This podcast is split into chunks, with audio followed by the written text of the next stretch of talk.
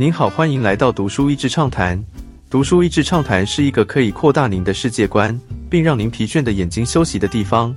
短短三到五分钟的时间，无论是在家中，或是在去某个地方的途中，还是在咖啡厅放松身心，都适合。如果人类不再使用石油，小时候总是听到再过几十年世界的石油会用完 （peak supply），但长大后的现在不但没有发生。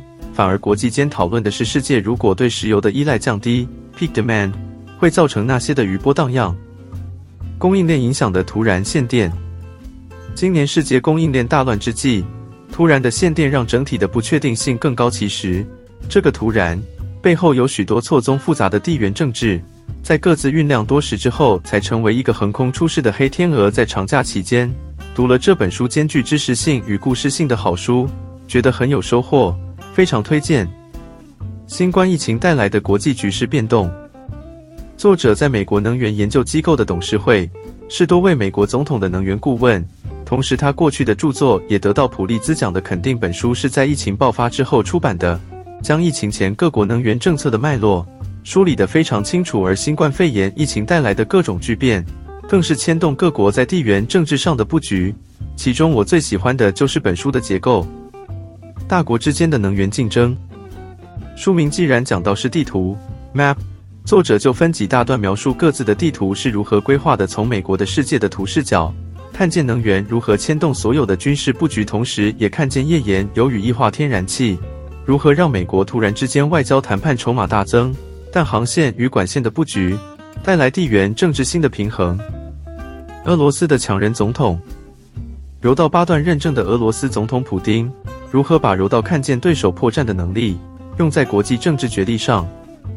在他人一个轻忽时，冷不防的把对方的手或脚扭了一把。普丁对于乌克兰的主张与中国拉近却防备的态度背后，与石油和天然气管线的流向息息相关。中国的一带一路，中国带这张牵通西域与郑和下西洋的故事，用历史的情怀阐述一带一路的梦想，在过去三十多年创造的经济奇迹后。要如何让这个庞大人口的经济体转为消费型经济？其中牵动所有能源、人口与就业的考量，更是让南海这个运输的脖子成为一个敏感的神经。局势不稳定的中东地带，由于石油致富的中东国家，更是让世界大战后英法在沙漠中画出的这些国界变成冲突的爆点。西方势力的介入，让伊斯兰世界中逊尼、什叶和库德族之间的不信任。变得更加白热化。短期要解决的是石油价格的波动，但长期要如何让 GDP 一半以上靠石油的国家有新的经济动能，绝对是巨大的考验。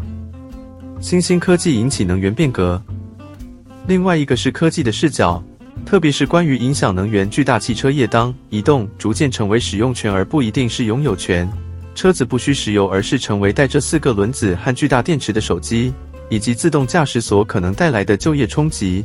让竞争不只是汽车公司之间，而是拉到国家之间的竞争了。气候变迁与能源的关系，最后就是从气候变迁的视角，这的确是值得正视的问题。我常觉得危险的是很多名人所支持的主张，利益虽佳，但常常舆论和潮流掩盖了能源应该可以量化讨论的空间。煤、核能、石油全然被取代的其他选择，到底有多务实？或是用什么节奏改变比例才是务实的？我觉得这本书带给我最大的收获，并不是一个结论，而是一个通盘的了解和思考的脉络，让我在看国际新闻的时候，有更深一层了解各国为何做出他们的反应，也比较会思考要相信标题多少。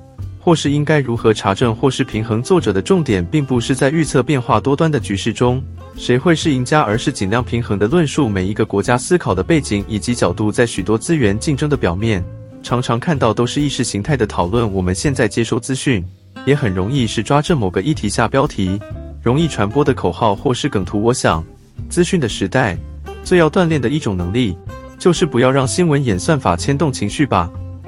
今天的内容就到此为止了，十分感谢大家收听《读书益智畅谈》节目。如果对我们的内容感兴趣，欢迎浏览我们的网站 d a s h e z 点 net，或是关注我们的粉丝团“读书益智”，也可以分享给您的亲朋好友。